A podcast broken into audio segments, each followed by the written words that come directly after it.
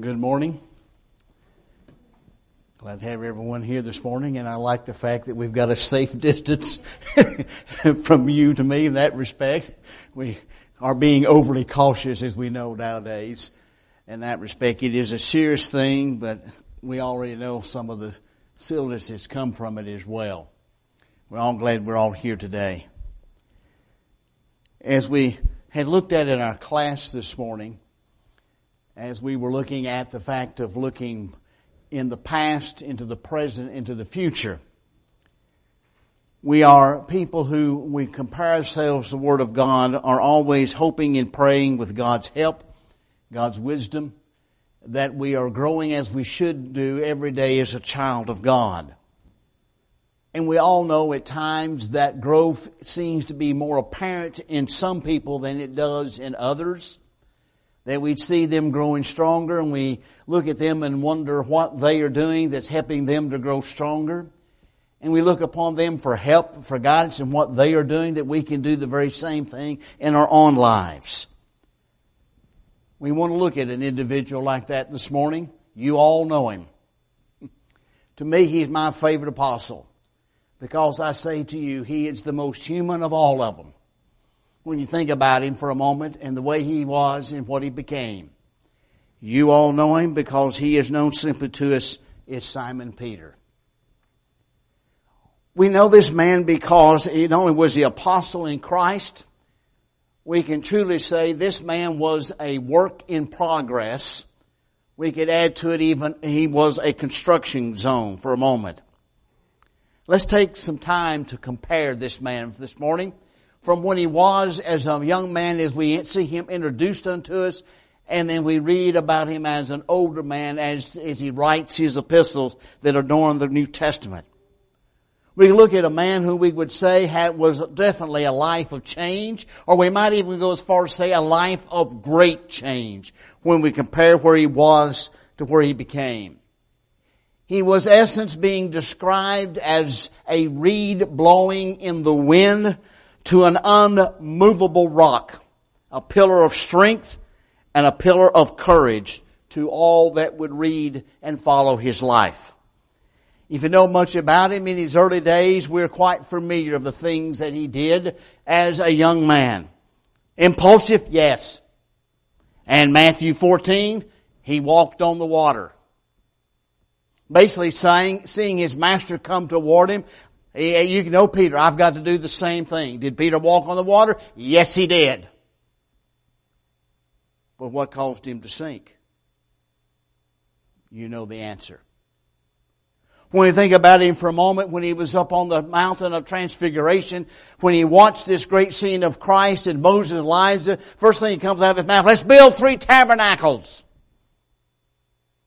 you know, here's Peter. Let's make this a great occasion. Let's do something to remember it. Matthew 20, uh, John 21 that is. What did he do when he saw Christ on the shore? He jumped out of a boat and swam to be the first one there to greet him. But he was also presumptuous. You remember back in Matthew 16, he's presumptuous that he rebuked the Lord and what he was saying. And John 13 and 8, he, there he rebuked the Lord again by telling the Lord, you'll never wash my feet. And Matthew 26, he also declared, even if I have to die with you, I will never deny you. Learn one thing from Peter, don't ever say never. But this was Peter. At times he was self-seeking. And Matthew at 19, he said, Behold, we have left everything and followed you. What then will there be for us? This was Peter. This was a man we all knew at times, if we would say, engaged the mouth before he engaged his mind. But this is him. Yet at the same time, we remember him because of two things. Two places. Matthew 16, 16, you are the Christ, the Son of the living God. And John 6, 6, 19, we have believed and have come to know that you are the Holy One of God. Those two times he confessed before all that were there, this is the Son of God. This is the promised Messiah.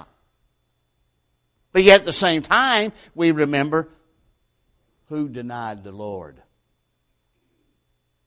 Who denied him? The very same person. But what makes all of this interesting to us? And makes us, if we look at him as we might say the most human of all the apostles, Jesus saw in this man something that we would never be able to see. And what Christ saw in him, he saw a man who was a reed that was being bent in the wind, but this man had qualities and potential that were far greater than anyone else could ever imagine. So Jesus said unto him, You're no longer Simon, you are Peter. And from that day forward, he was known as simply his name means the rock. But what we find about Peter? Later he would prove to, he would prove the fact to all that he was that rock, that he became the very thing that Christ said he was to be, that he saw in him of that character and being that Peter could become.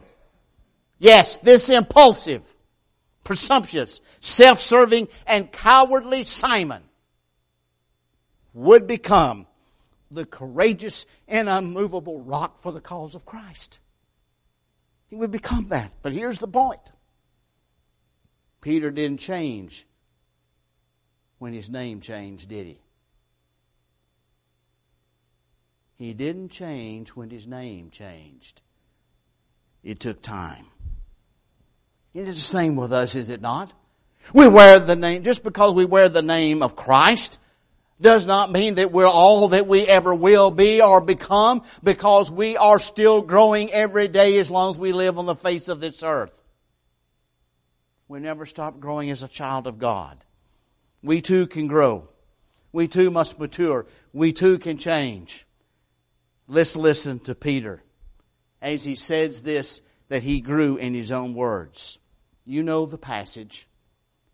Second Peter chapter 1, beginning with verse 5. Now for this very reason also, applying all diligence in your faith supply moral excellence, and in your moral excellence knowledge, and in your knowledge self-control, and your self-control perseverance, and in your perseverance godliness, and in your godliness brotherly kindness, and in your brotherly kindness love. For if these qualities are yours and are increasing, they render you neither useless nor unfruitful in the true knowledge of our Lord Jesus Christ.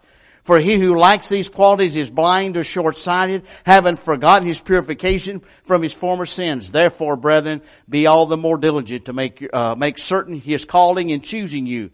For as long as you practice these things, you will never stumble. What do we find? From these verses we learn, we're going to learn a lot about Peter and about ourselves. Peter says to begin with, in order to grow as a child of God, to wear that name Christian, you have to first of all give all diligence. Give all diligence. When the Lord called Peter in the beginning, Peter was committed. But he wasn't as committed as he would be later in his life, and we all know that. Because Peter teaches us one thing in the beginning. Leaving behind the physical things is not as hard as having to give up the things Peter would have to give up to grow as a child of God. Peter had to leave these things behind. Physical things is easy. This was harder. He had to leave behind his temperament. That impulsive, presumptuous, self-seeking attitude that Peter had about himself, that had to go away his pride. Replace it with humility. You see, washing his feet was an eye opener for this man. It was real eye opener. His religious and ethical prejudice, it took a miraculous vision, as we well know, and a revelation for Peter to begin to overcome his prejudice toward the Gentiles, as we read in Acts chapter 10. Yes, even to us when we choose to follow Christ. It is easier at times to give up friends or family or possessions than it is to give up the flaws that are in our character. So Peter was able to grow, so can we. But remember, it took time, it takes commitment, and it takes willingness to make that sacrifice Peter did and so can we.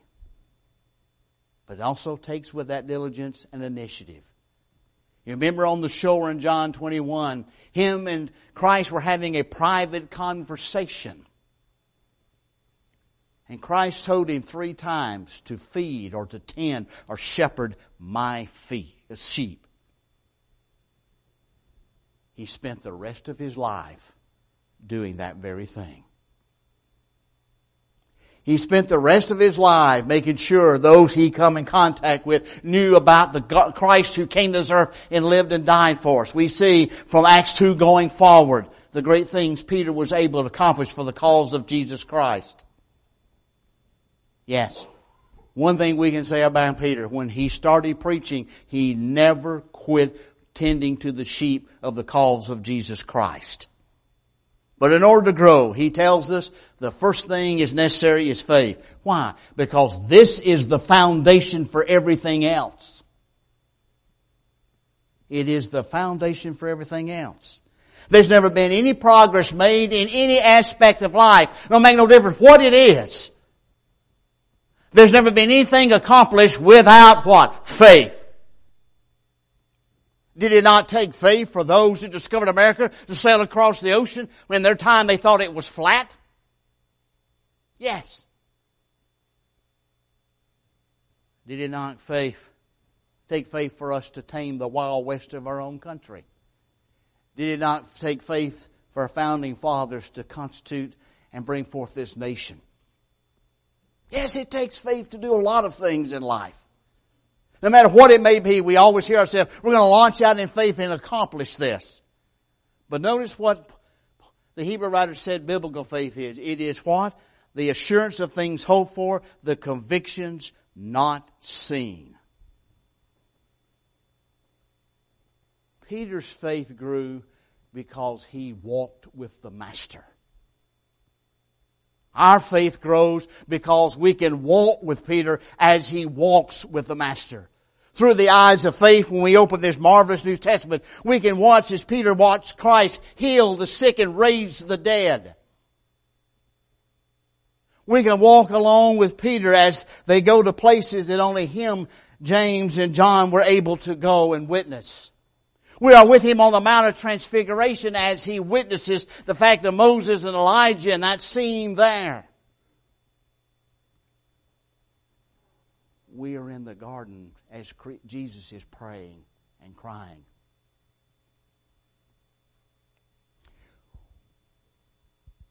We are there with Peter when they crucified him on the cross and he was buried.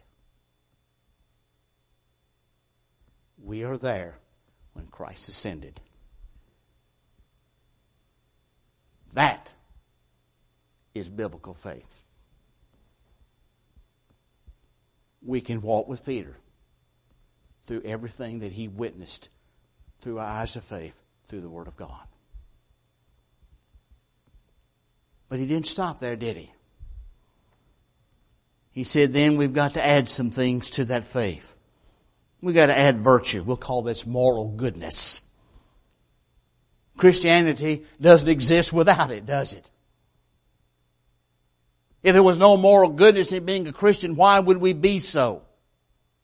We'd be no different than the world, but we are different because there is moral goodness. We all know that many Christians have had a hard time in their life overcoming this very thing in their own selves that their growth is stunted because they have a hard time giving up those things of moral goodness. How many times do we, through the letters of Paul, do we find him writing to the congregation and to individuals and telling them to do what? To flee the immorality. So Peter says, in order to grow as a child of God, add virtue. Peter would know something about this because who was it that cursed and denied that he knew the Lord? And let's don't say that he cursed. Let's just put it straight out. He cussed. Just put it straight. He cussed as he denied the Lord. These come out of a heart that was not yet morally pure, was it? So what we're saying, give diligence to purify our hearts and our actions. But add to your moral goodness, we'll call it knowledge. We'll call this one moral wisdom. The knowledge that Peter is discussing here, as you well know, is to reckon, the ability to recognize error from truth. The ability to look at God's Word, we looked at earlier this morning, as the mirror of the soul, to compare ourselves unto it and correct the errors in our lives that we may walk uprightly before all. But Peter had a problem, did he not? In Galatians chapter 2, Paul writes about that incident when he was eating with the Gentiles and when the Jew, Jewish brethren came, he separated himself from it. Peter had not quite overcome his prejudice toward the Gentile world and Paul says, I rebuked him because he was to blame for what he had done. Not only did he walk off, he carried some of his own brethren with him. This is the fall, Peter says, it's in my character that I had a hard time with overcoming those prejudices in my life. So Peter's warning us, you need moral wisdom in order to see the wrongs, correct them, and move forward. But also he says, add that moral wisdom, self-control, or we know a lot of times is temperance. Mastering of the desires. Mastering of passions. That's exactly what it's talking about here.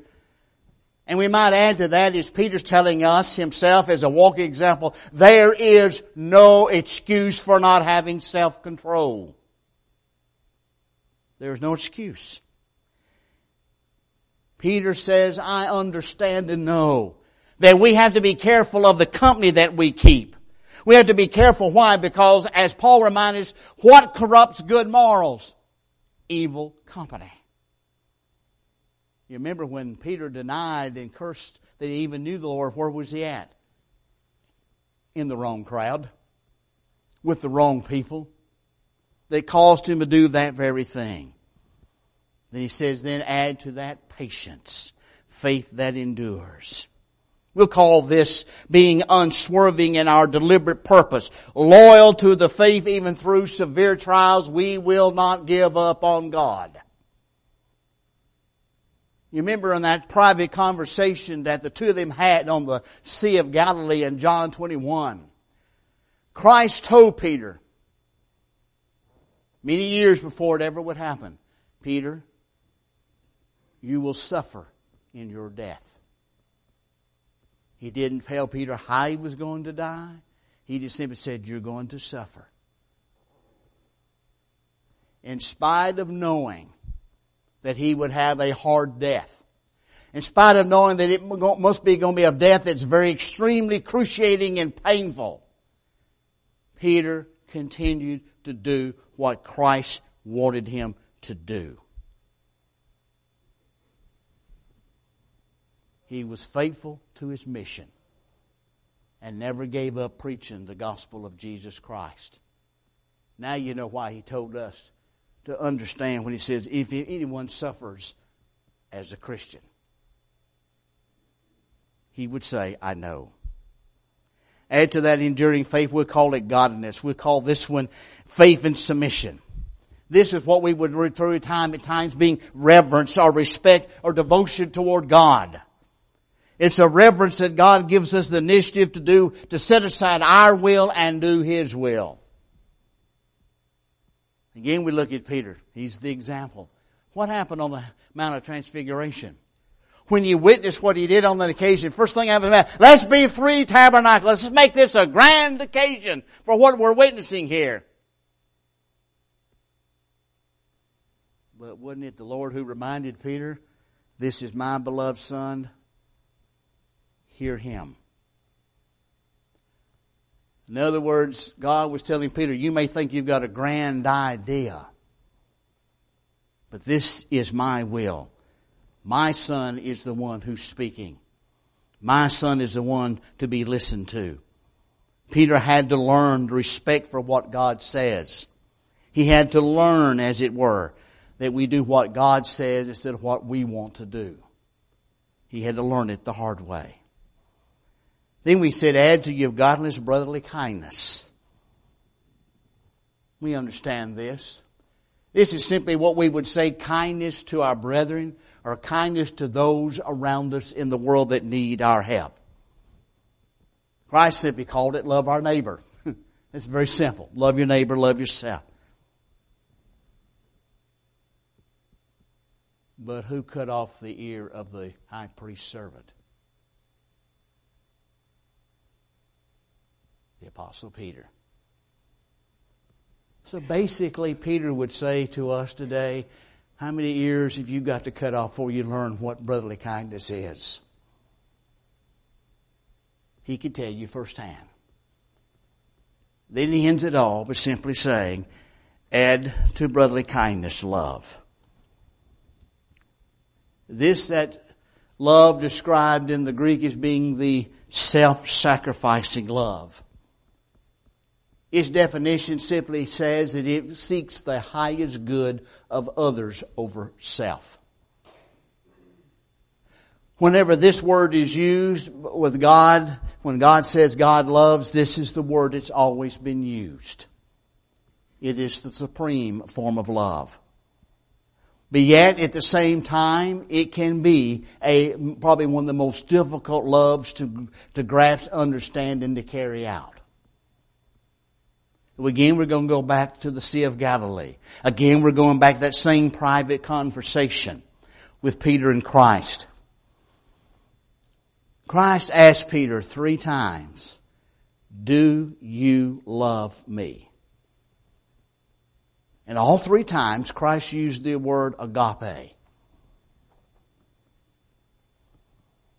The first two times Peter answered that question, he used the Greek word phileo, which is simply like brotherly kindness, or I love you like a brother. In essence, we can say for a moment, Peter didn't get it. I love you, Lord, yes, but like a brother. It is the third time when the Lord asked him that question that John says Peter was upset and said, Lord, you know all things and you know I love you. That is when Peter finally used the word agape. It took the Lord to keep asking to get it across to Peter. This is what I mean. I love you. Agape. Supreme love. Self-sacrificing. I love you. And it took the third time for Peter to catch on what he's talking about. Peter would tell you, it was hard for me. Yes, it was hard for me.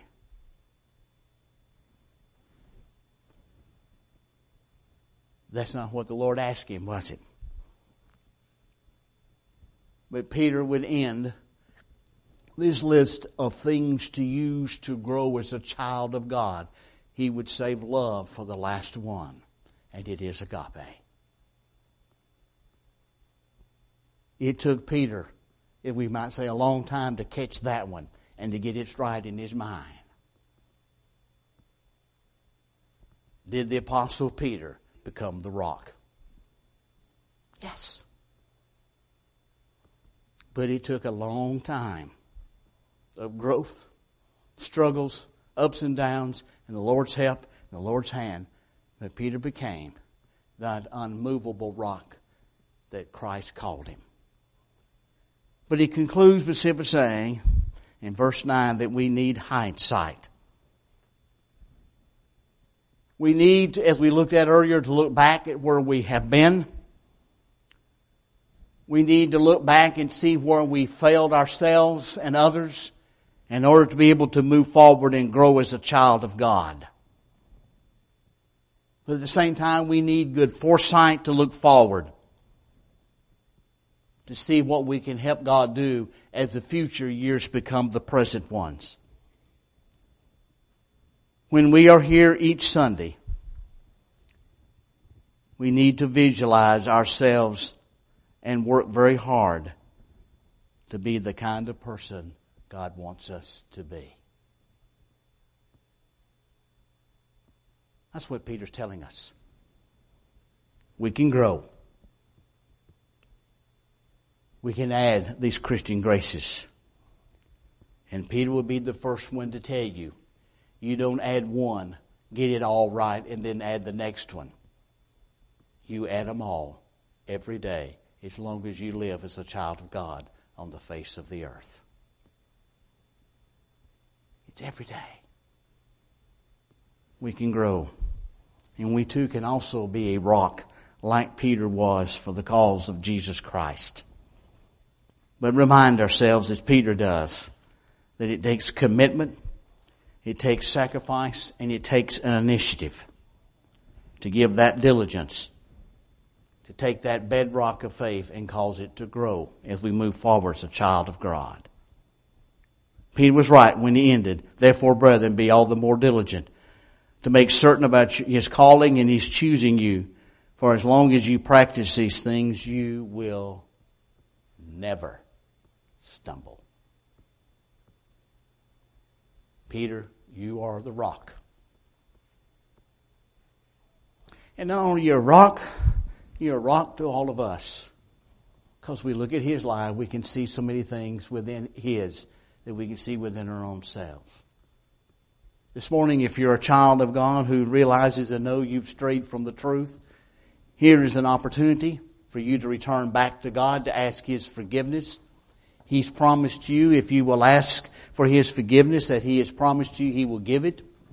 If you come with that repentant attitude, asking Him for that, He's promised He will forgive and forevermore forget and hold against you no more.